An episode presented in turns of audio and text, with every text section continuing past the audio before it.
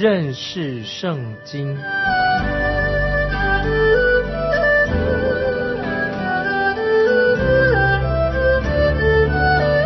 认识上帝的话，把上帝的话带到全世界。本节目是由认识圣经机构和环球广播电台联合制作，欢迎收听。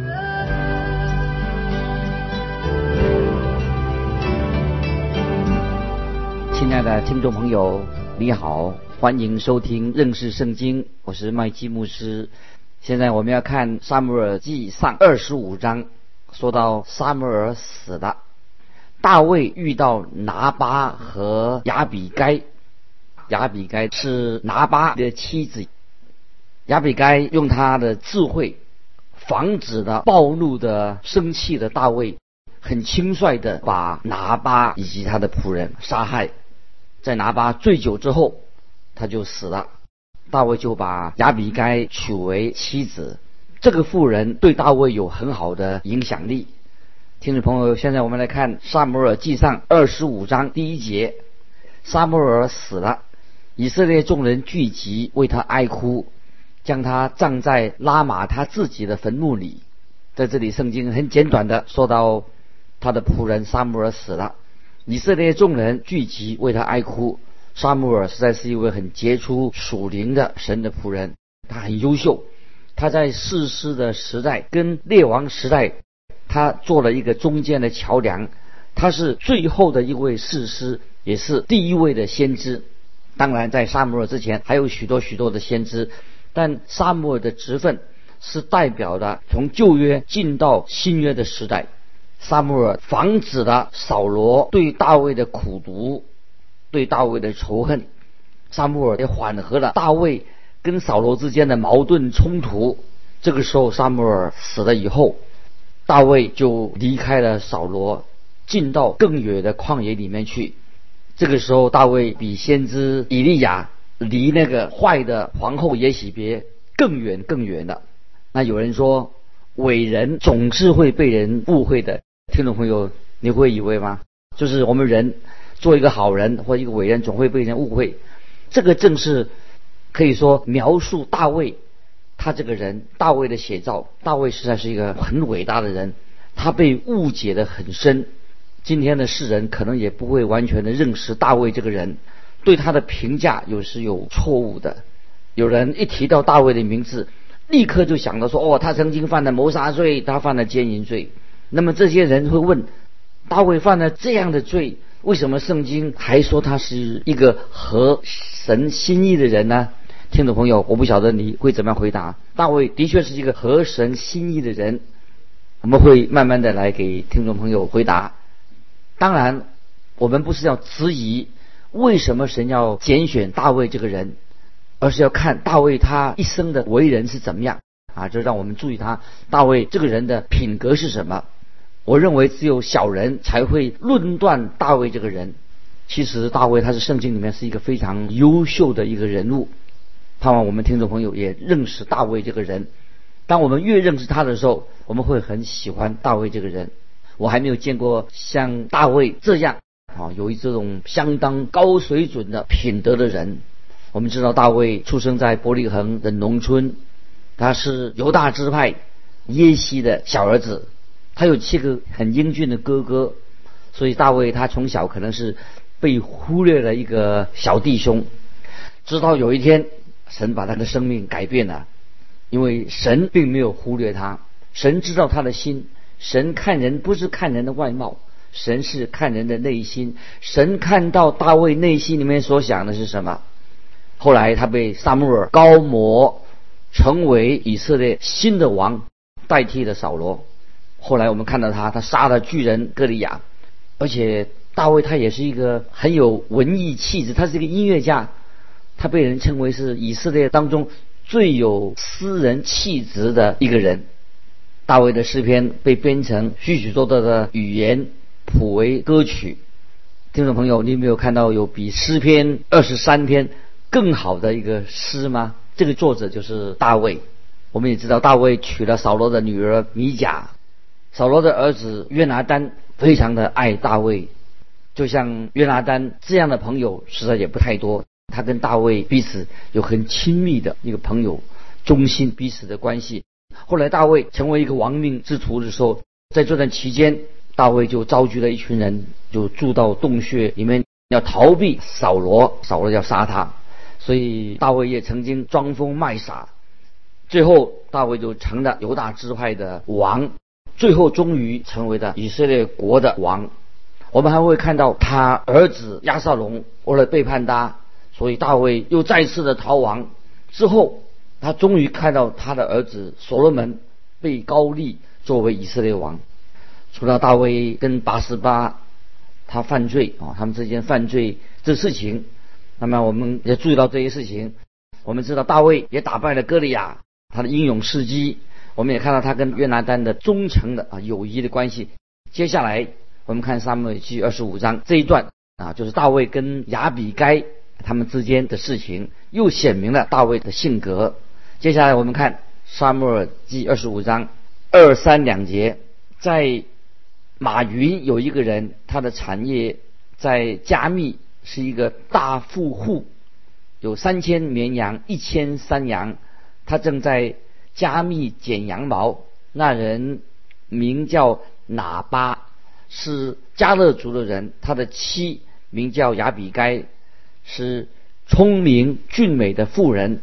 拿巴为人刚愎凶恶。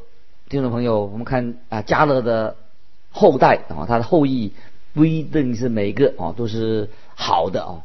这个拿巴啊，从这个人就可以看到了，这个人身上拿巴的意思就是他是一个傻瓜，不知道他怎么会取了这样一个怪的名字。很显然，人如其名，他就像这个名字一样。但是不要忘记，听众朋友，我们每个人生出来不都是也是一个傻瓜吗？圣经说，人生出来一出生像一匹野驴的驹子，这是约伯记。十一章十二节这样说的，哦，也许我们每个人生出来可能也像个傻瓜。听众朋友，你回顾你自己的生活的时候，你有没有做过傻事情？我就有。我认为你我我们都会在我们的生命当中做过一些我们自己不愿意再回顾的往事如烟这种傻事情。拿巴就是一个哦，啊，是一个傻瓜。后来他自己送命的，他很富有，但是他。既不知道尊荣自己，人也不诚实，而且他还终日醉酒，像一个野兽一样。可是他却有一个啊，有一个贤惠的妻子，就是亚比该。这两个人怎么会配在一起？太不相称了。问题是，他怎么会得到这么一个珍贵的啊，一个那个美丽的妻子，贤惠的？有人说。拿巴跟亚比该哦，他们这对夫妻啊，就好像是什么美女与野兽的一个故事。美女与野兽，它是一个童话故事。美女跟野兽。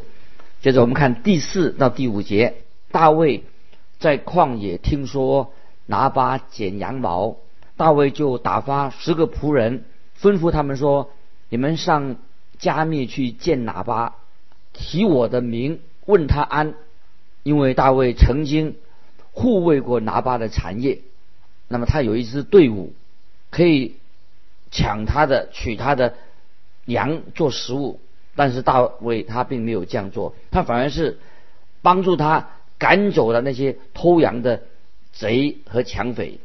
大卫曾经帮过拿巴很大的忙，现在大卫他需要食物，他就派年轻人去请求他的帮助。接着我们看第九、第十节，大卫的仆人到了。将这话提大卫的名都告诉了拿巴，就住了口。拿巴回答大卫的仆人说：“大卫是谁？耶西的儿子是谁？近来背逆主人奔逃的仆人甚多。”我们看到拿巴居然说大卫背叛扫罗王，说他不忠心。接着我们看十一十二节：“我岂可将？”饮食和为我剪羊毛人所宰的肉，给我不知道从哪里来的人呢？大卫的仆人就转身从原路回去，照这话告诉大卫，我哪怕这个人实在太不客气了，讲话。听众朋友，我以前说过，大卫他头发是红色的，所以大卫本身脾气也是很暴躁的。现在他生气的、火大了。接着我们看十三节，大卫向跟随他的人说：“你们个人都要带上刀。”众人就都带上刀，大卫也带上刀，跟随大卫上去的有四百人，留下两百人看守器具。这个时候，拿巴的仆人听到这个消息，立刻就告诉他的妻子亚比该。接着我们看第十四节，由拿巴的一个仆人告诉拿巴的妻亚比该说：“大卫从旷野打发使者来问我主人的安。”主人却辱骂他们。当亚比该听到她的丈夫和大卫的年轻人之间所发生的事情，他知道大卫要做什么事情了。于是他就赶快的预备了许许多多的食物。接下来我们看十八节到二十节，亚比该急忙将两百饼、两皮带酒。五只收拾好的羊，五细呀烘好的穗子，一百葡萄饼，两百无花果饼，都驮在驴上，对仆人说：“你们前头行，我随着你们去。”这事她却没有告诉丈夫拿巴。亚比该骑着驴，正下山坡，见大卫和跟随他的人。从对面下来，亚比该就迎接他们。哦，很奇妙，事情要发生了。亚比该赶快准备食物，所以这个时候亚比该在大卫要找到她丈夫拿巴之前，她就先把食物带去见大卫，因为大卫已经冒火了，预备要把拿巴啊要来杀拿巴。接着我们看第二十一节，二十一节。大卫曾说：“我在旷野为那人看守所有的，以致他一样不失落。实在是突然的，他向我以恶报善，所以大卫心中的怒火，他要杀拿巴他家的人。接下来我们看二十三、二十四节发生什么事情？亚比该见大卫，便急忙下驴，在大卫面前。”脸伏于地，叩拜，伏伏在大卫的脚前说：“我主啊，愿这罪归我，求你容卑女向你进言，更求你听卑女的话。”这个时候，我们知道大卫已经快速的来到这个小山丘附近。大卫满心的怒火，气得不得了，可能他已经自言自语的说：“我要宰了那个家伙，他这样这么不客气来对待我。”恩将仇报。这个时候，他就看到路上有这位妇人坐在驴子上，他看到有很多的食物。那他是，而且他大卫他说他自己的部下，他的人正在挨饿。那么在这位美丽妇人面前，就止住了他的大队人马。那么大卫这位被神高摩了要做王，将来做王的人，第一次面对面的。看到这位很有风度、很高贵的一位妇人，看到她脸伏于地，因为她是拿巴的妻子，他就请求大卫息怒，而且请大卫把气要出在他身上吧。这位妇人很有智慧，因为大卫当然不会对这位妇人置之不理。他有什么要求置之不理？因为她这个时候，她为她的丈夫。的愚蠢、愚笨跟狂妄，向大卫道歉。那我们看二十五节，我主不要理会这坏人拿巴，他的性情与他的名相称，他名叫喇叭，就是鱼丸的意思。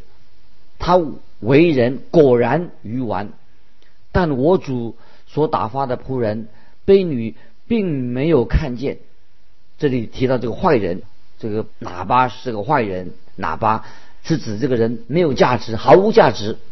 接着我们看二十六到二十八节，我主啊，优华既然阻止你亲手报仇，取流血的罪，所以我指着永生的耶和华，又敢在你面前起誓说：愿你的仇敌和谋害你的人都像喇叭一样。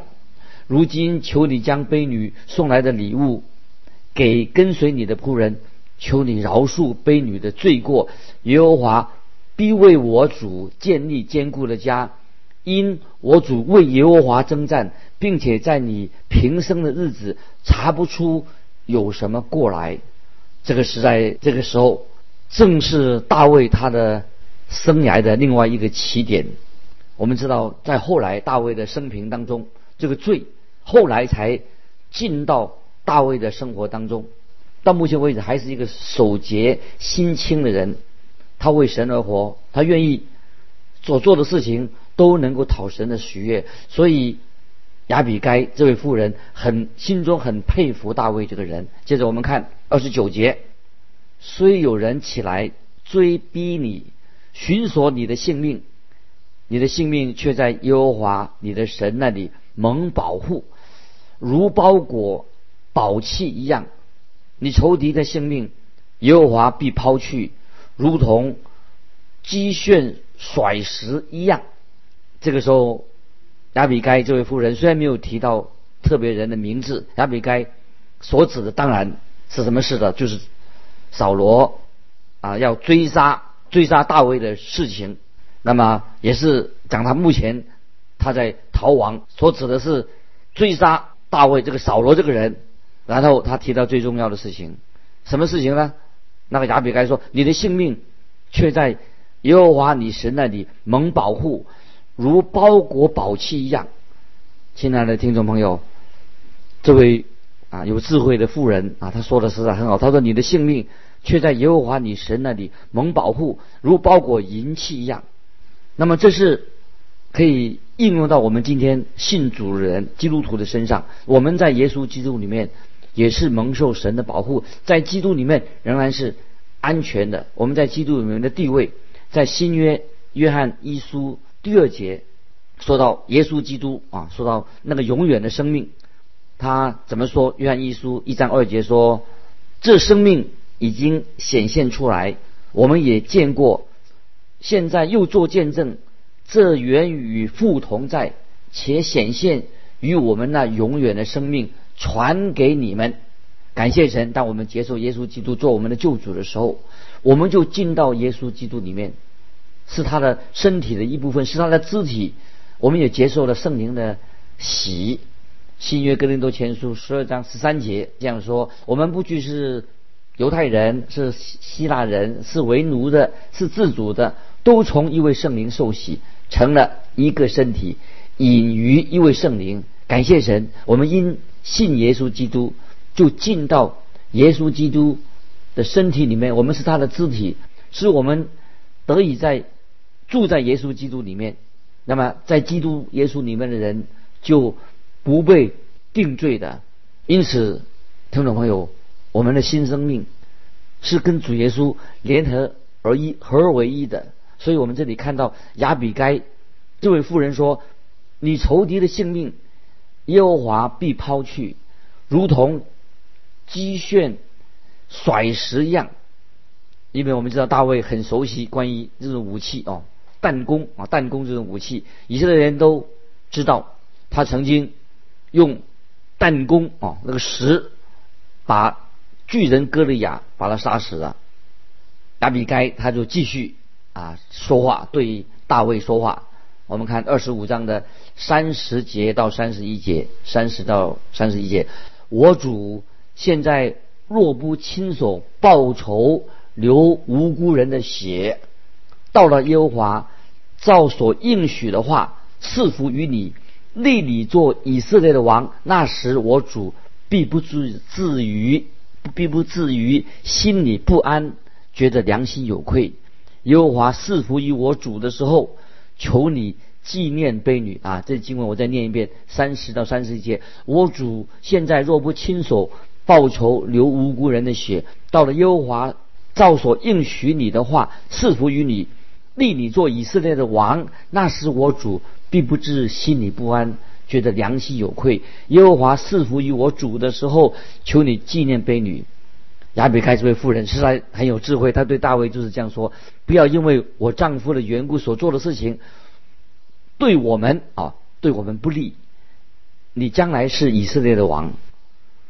所以，听众朋友，我们能想象到，大卫有一天，他，他有一天啊，就是他坐在这个时候，他坐在马上，看见这位妇人啊，对他啊说出这样的话，那么这个实在是一个非常奇妙的。接着我们看三十二、三十三节，大卫对亚比该说：“耶和华以色列的神是应当称颂的，因为他今日使你来迎接我，你和我的见识。”也当称赞，因为你今日男主我亲手报仇，流人的血。这时候，我觉得是圣灵感动大卫对亚比该说这样的话。他说：“耶和华以色列的神是应当称颂的，因为他今日使你来迎接我，我和你的见识也当称赞，因为你今日男主我亲手报仇，流人的血。”大卫对这位妇人的智慧心存感激，因为神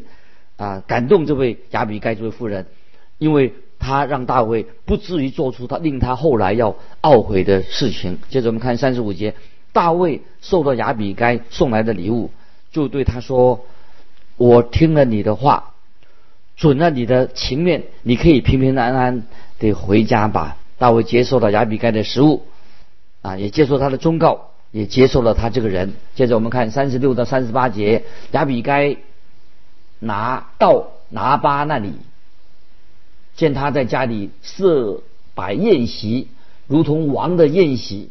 拿巴快乐的大醉，亚比该无论大小事都没有告诉他，就等到次日早晨。到了早晨，拿巴醒了酒，他的妻将这件事都告诉他，他就魂不附体。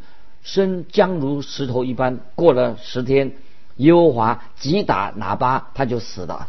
啊，神就要惩罚拿巴。拿巴在那天晚上，他有一个宴会，喝了大醉。第二天酒醒了，亚比该告诉他前一天所发生的事情，拿巴就魂不附体，身如僵石石头一样。他不止头痛，他心更痛，因为他的可能心脏病是不是发作了？神感动亚比该干预了这件事情。这件事是个好事，不然大会手就会流无辜人的血。那么我们看见，接着我们看三十九节，大卫听见喇叭死了，就说：“应当称颂耶和华，因他生了喇叭羞辱我的冤，又阻止仆人行恶，也使喇叭的恶归到喇叭头的头上。”于是大卫打发人去与亚比该说，要娶她为妻。要娶她为妻。当大卫一听到喇巴这个人死了，他心里想说要娶亚比该作为他的妻子，因为当亚比该在路上拦阻大卫的时候，他曾经说，他对他对大卫说：“耶和华赐福与我主的时候，求你纪念卑女。”这个时候大卫忘不了他，因为他激发了大卫啊心中的。呃，品德哦，他的良心的一个品德。大卫知道他所说的话是正确的，大卫啊喜欢他，对他一见钟情的。那么大卫也顺服了神的旨意，他感谢这位妇人提出这个好的建议。那么这个时候哪怕死了，所以大卫要他啊祈求他嫁给他，答应了这件事情，他也答应了。那么这是大卫生活另一段的开始。那么当然还有其他的事情要发生。啊，大卫啊，也做过神所不喜悦的事情。接着我们看二十五章的四十三、四十四节，大卫先娶的以色列人亚西暖，他们二人都做了他的妻。扫罗已将已将他的女儿米甲，就是大卫的妻，给了加林人拉伊的儿子破体为妻。那么我们知道啊，圣经里面称。大卫是合乎神心意的人，那么听众朋友，是不是神同意赞同他所做的每一件事情吗？当然不是的。那后后来大卫他自己渴望说他来建造圣殿，由于他生活上大卫生活上犯了罪，神说不同意啊，神不要他为他建造圣殿。时间的关系，我们今天就分享到这里。盼望听众朋友借着圣经的话，让你能够领受到神给你的教训，这是对我们生命成长、灵命成长有莫大的帮助。我们要谨慎在生活当中啊，我们要遵行神的旨意。愿神祝福你，我们下次再见。